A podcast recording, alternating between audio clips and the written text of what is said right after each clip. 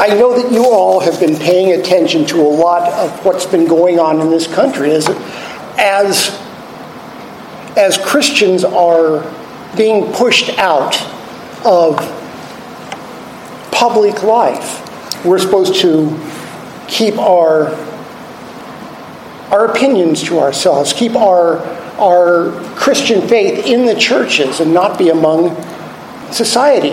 In, in the military, Christians are being purged and conservatives are being purged.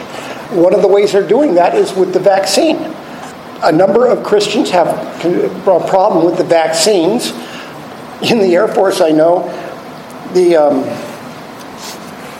the commander of Neil's unit is quite surprised at the number of religious exemptions that are coming from his unit because my son slips underneath their, everybody's door a religious exemption. and uh, that doesn't mean they're going to get uh, exempted, but they're all filing for it because somebody's son is doing a good job of giving all of his men the religious exemption form. So, but as we're facing these things, we're looking today at the first religious persecution of Christians. And we're not going to get very far into it today. As I say, we're only going to cover the first four verses. Previously in Acts 3, we had uh, Peter and John healing a lame man that everybody in the country, uh, in the city of Jerusalem knew. They knew he was lame. They knew he could not walk. They knew he was not baking because he had lain there for years at the gate called Beautiful so today, I'm going to go ahead and read the first four verses, and of course, I've got all 13 down here, but we're not going to do all 13. Acts chapter 4, 1 through 4. And as they were speaking to the people, the priests and the captain of the temple and the Sadducees came upon them, greatly annoyed, because they were teaching the people and proclaiming in Jesus the resurrection from the dead. And they arrested them and put them in custody until the next day for it was already evening. But many of those who had heard the word believed, and the number of the men came to about 5,000. Now, there's, believe it or not, there's a lot to get into here. This first persecution of the church. Notice who is doing the persecuting here. When I, at least when I think of the persecution of the church, I go to Rome. I think of the Roman emperors persecuting the church. Um, Nero famously blamed the fire that destroyed much of Rome on Christians. And to escape his own culpability, persecuted the Christians. It's said that um, he lit his gardens at night by the bodies of Christians turned into torches. That was just some of his uh, deeds. After Nero's death, Emperor Domitian ascended to power in AD 81. He ruled for 15 years, and his rule was marked by even more persecutions of Christians. Marcus Aurelius followed Domitian, and he was the most enlightened of the emperors of, of Rome. When my daughter, was, I, have shared this before, my daughter was 10, she had read everything in the house, and she wanted to, more stuff to read. So I pulled down uh, Marcus Aurelius. And I said, Here, read this and tell me what you think about it. And uh, I didn't really expect much. And she came back. Remember, she's 10. She came back and she said, Daddy, Marcus Aurelius was really a good man. He just needed one more thing.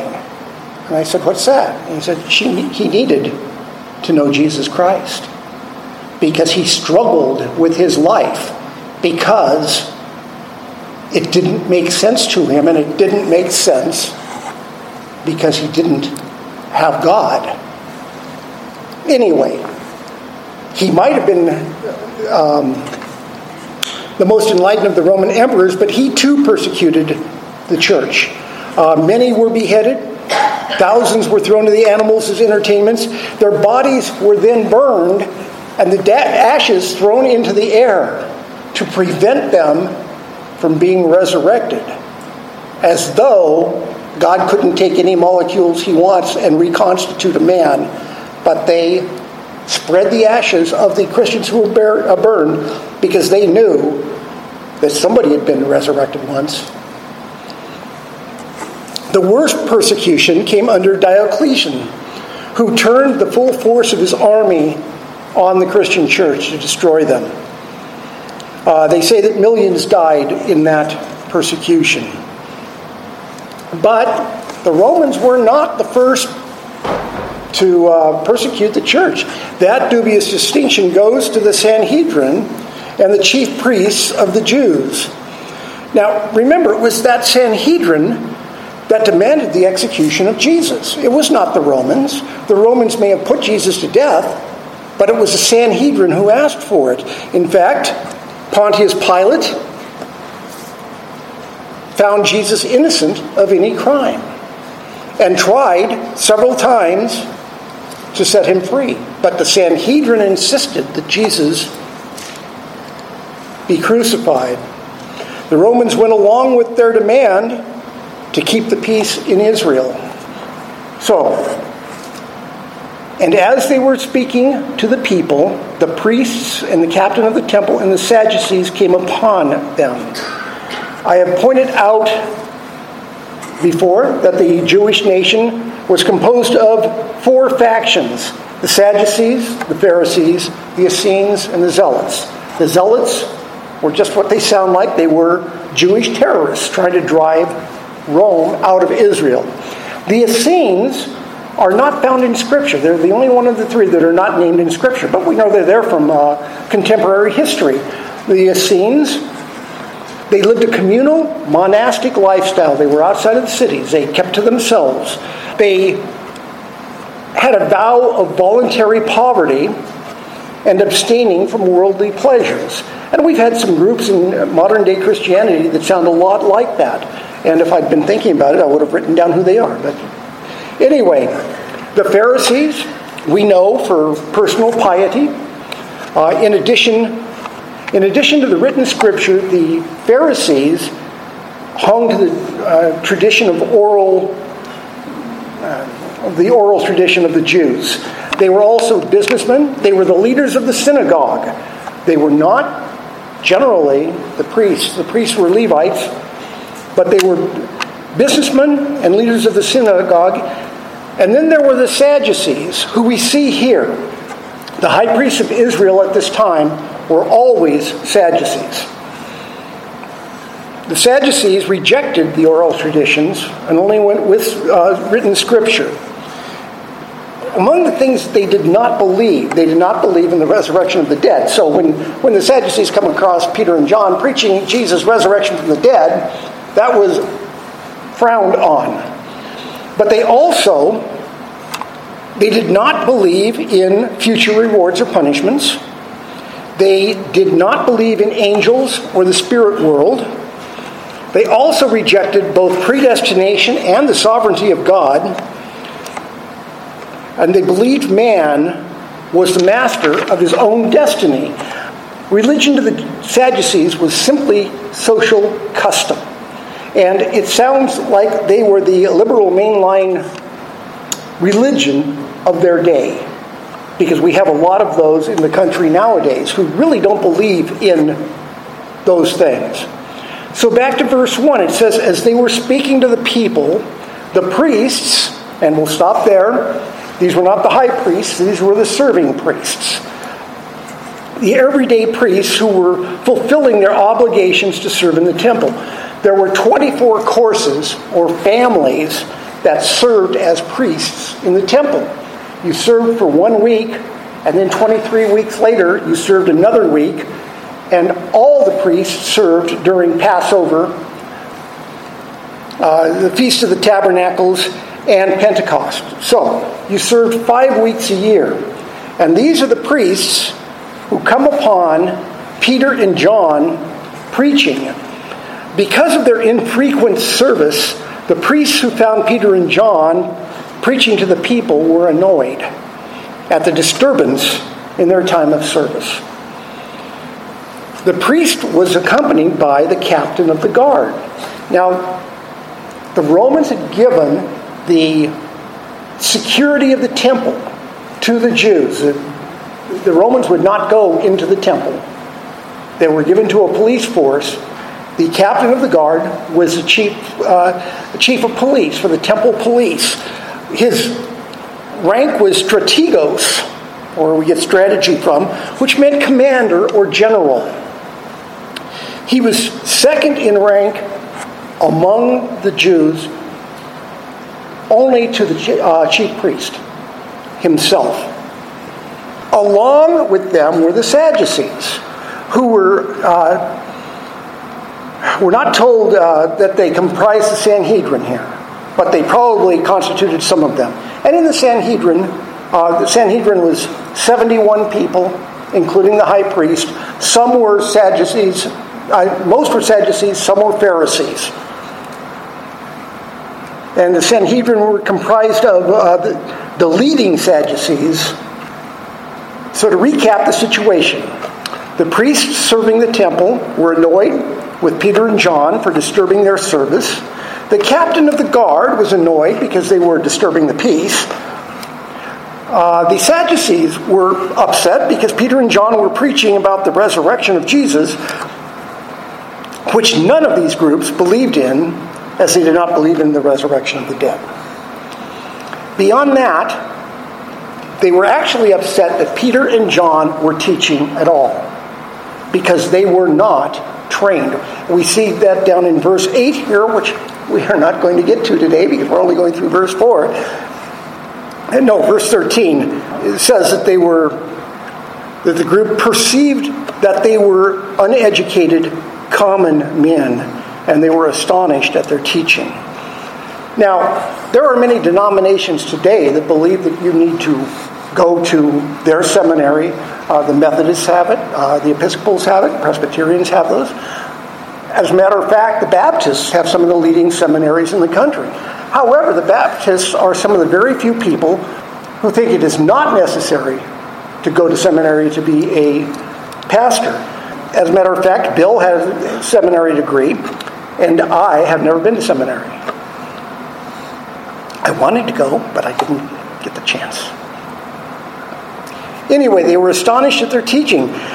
Recap As they were speaking to the people, the priests and the captains of the temple and the Sadducees came upon them, greatly annoyed because they were teaching the people and proclaiming in Jesus the resurrection from the dead.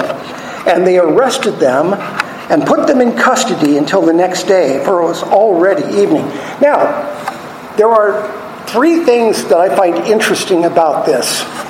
First, Peter and John were arrested for nothing. They weren't breaking no laws. There was no law that said you could not argue theology in the uh, Solomon's portico. People did this all the time. They gathered there to discuss the ideas of the day. Basically, they were arrested for preaching. Now, we know for certain that they were breaking no law from verse 18, which also we're not covering today, uh, where the tribunal set up to try them could not find them guilty of anything and could only order the apostles not to preach in the name of Jesus, which they refused to go along with. The second thing to notice here is that Peter and John were taken into custody, for it was already evening. No trial was allowed in Judaism, in Jewish law, at nighttime. Uh, it was really nice of them to think, think this through because four weeks before, Jesus was tried at nighttime. All legal proceedings were to take place in the light of day, but to make sure that Jesus was found guilty, they tried him at night. But here, four weeks later, the authorities decided to finally obey their own laws and took them into custody instead. There's one more point here in this passage, and I often tell you that I, I need to read more closely than I do when I'm reading Scripture. Uh, luckily, uh, John MacArthur does that for me because he has one more thing here. Remember that when when uh, Peter and John healed the leper, they were going to the uh, prayers, ninth, ninth hour prayers. That's 3 o'clock in the afternoon. We're then given what is going to only be a synopsis of the sermon that Peter preaches, because now, at the end of the sermon, when the Sadducees and Pharisees come upon him, it's evening. Peter's been speaking for three hours. Okay? There's a big sermon going on here that we don't know about. We just know the major points about it. And John MacArthur said, no, it's evening. It was growing dark. And we're talking May. Uh, how light does it stay in May? Is it light till 7? 7.30? I don't know what the Jewish uh, law was at what time evening started that you couldn't have a trial, but They'd been there a long time with the, uh, with the former uh, lame man preaching. Peter's actual arguments about Jesus and against the lawlessness of the Jews lasted perhaps three hours or more. And anyway, like I say, they were told to not preach anymore in Jesus' name, but it was already a little bit too late for that because verse 4 says, but many of those who had heard the word believed, and the number of the men came to about 5,000. Well, some commenters say that this number of 5,000 includes the 3,000 who had already believed at Pentecost. So 2,000 believed at this day. But Scripture doesn't say that. Scripture says that 5,000 were added, but it's really not very important. The one important thing about this number that you need to keep in mind is that the number of Christians is never mentioned in the Bible again. It grew so quickly after this that there was no one who could keep track of how many Christians were in the church. Last we have is 5,000. What was seen as a weird Jewish cult, and it did, it was a weird Jewish cult. That's what they everybody saw it as. Would spread throughout the known world and actually all the world, uh, because it spread to places that were unknown to the Romans at that time. Uh, Thomas was in India, others were up in the Ukraine. This was not Roman territory. It spread everywhere. It spread to Africa. The apostles went to Africa, they went to Ukraine, they went to India, they went possibly to England. But it spread so quickly that it completely conquers the Roman Empire. You know, one thing I was thinking about as I was doing this is have you ever noticed that the people that people never think that they're the bad guy in a situation? Okay? They never think they're the bad guy. They always think they're the good guy. Judas did not see himself as the bad guy. I'm sure of that. I'm sure that he thought betraying Jesus was the right thing to do. Whether he thought having Jesus arrested would make Jesus fight back and take his rightful place as king, or which is a theory I've heard, or that this act would usher in the kingdom of God, or whatever was his reason, I assure you he did not see himself as the bad guy because nobody ever wants to be the bad guy. The high priests and the Sanhedrin didn't see themselves as the bad guy, even as they plotted to murder Jesus. John 11, 45 through 50 says, Many of the Jews, therefore, who had come with Mary and had seen what Jesus did, believed in him. But some of them went to the Pharisees and told them what Jesus had done. So the chief priests and the Pharisees gathered the council and said, What are we to do? For this man performs many signs. If we let him go on like this, everyone will believe in him. And the Romans will come and take away both our place and our nation. But one of them, Caiaphas, who was high priest that year, said to them, You know nothing at all, nor do you understand that it is better for you that one man should die for the people, not that the whole nation should perish. The Jews saw themselves as saving their nation. Even murdering Jesus was worth it to them. They didn't see themselves as the bad guy. Do you think Nero, well, Nero might have saw, himself as a bad guy. Uh, everybody else did, but, uh, but they didn't see themselves as bad guys. There's no way they did that. They were keeping the peace, you know, by their, by their extreme cruelty to unruly nations they were keeping the peace. The Pax Romana is well known even to this day. It just means the Roman peace. It started in AD 20, uh, BC 27, just before Jesus, and lasted 200 years. Because of the way they treated, well, Jesus, or other criminals or other nations that defied them, there was peace. And that's all the emperors really cared about was keeping the peace. And everything else didn't matter.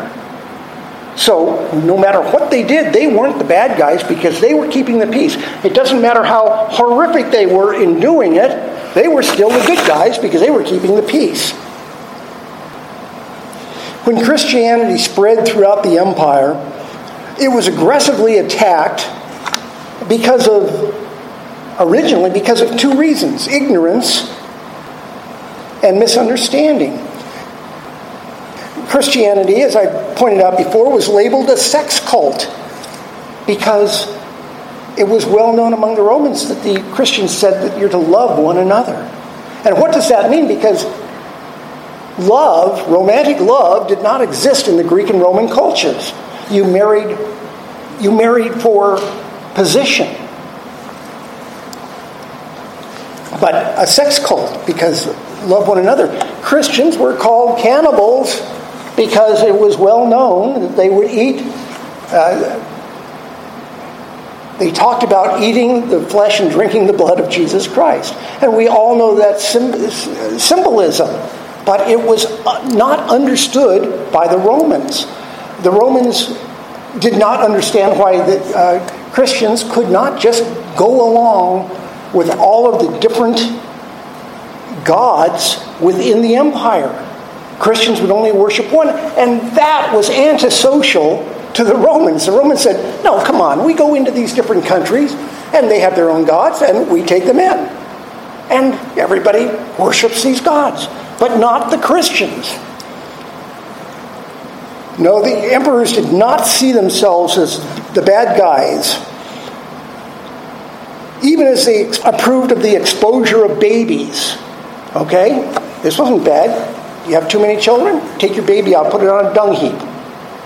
And the Christians would come and gather up those babies. And the Christians started the first orphanages ever known in the world out of love for common people.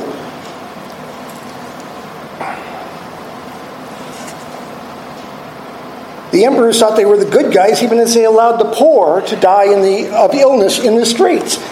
And the Christians of the Roman Empire went around gathering up the sick and started the first hospitals that ever existed to take care of the poor and destitute.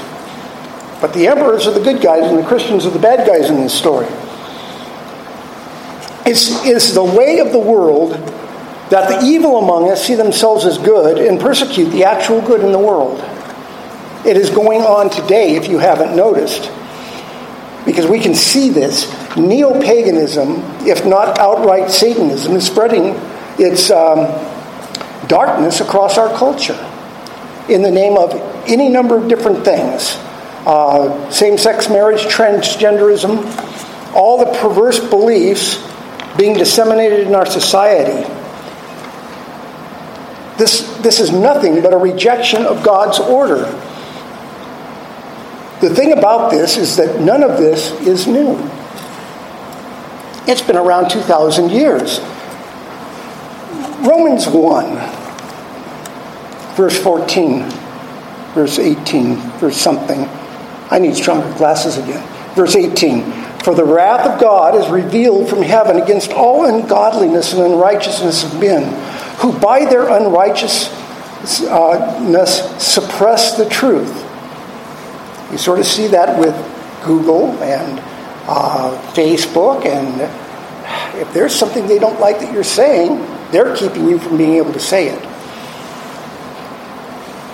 For what can be known about God is plain to them because God has shown it to them. For his invisible attributes, namely his eternal power and divine nature, have been clearly perceived ever since the creation of the world and the things that have been made so they are without excuse. For although they knew God, they did not honor him as God or give thanks to him, But they became futile in their thinking, and their foolish hearts were darkened. Claiming to be wise, they became fools, and exchanged the glory of the immortal God for images resembling mortal man and birds and animals and reptiles. Therefore, God gave them up in the lusts of their heart to impurity, to the dis- dishonoring of their bodies among themselves, because they exchanged the truth about God for a lie and worshipped and served the creature rather than the Creator, who is blessed forever. Amen. For this reason, God gave them up to dishonorable passions, for their women exchanged natural relations for those that are contrary to nature. And the men likewise gave up natural relations with women and were consumed with passion for one another. Men committing shameless acts with men and receiving in themselves the due penalty for their error. And since they did not see fit to acknowledge God, God gave them to a debased mind to do what ought not to be done. They were filled with all manner of unrighteousness, evil, covetousness, malice. They are full of envy, murder, strife, deceit, maliciousness. They are gossips, slanderers, haters of God, insolent, haughty, boastful, inventors of evil, disobedient to parents, foolish, faithless, heartless, ruthless I'm wondering if Paul left anything out there. I'm not positive he did. I think he might have covered everything.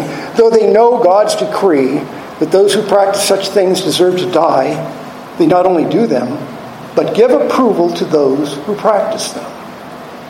They give, they not only do it, but they give approval to those who practice them.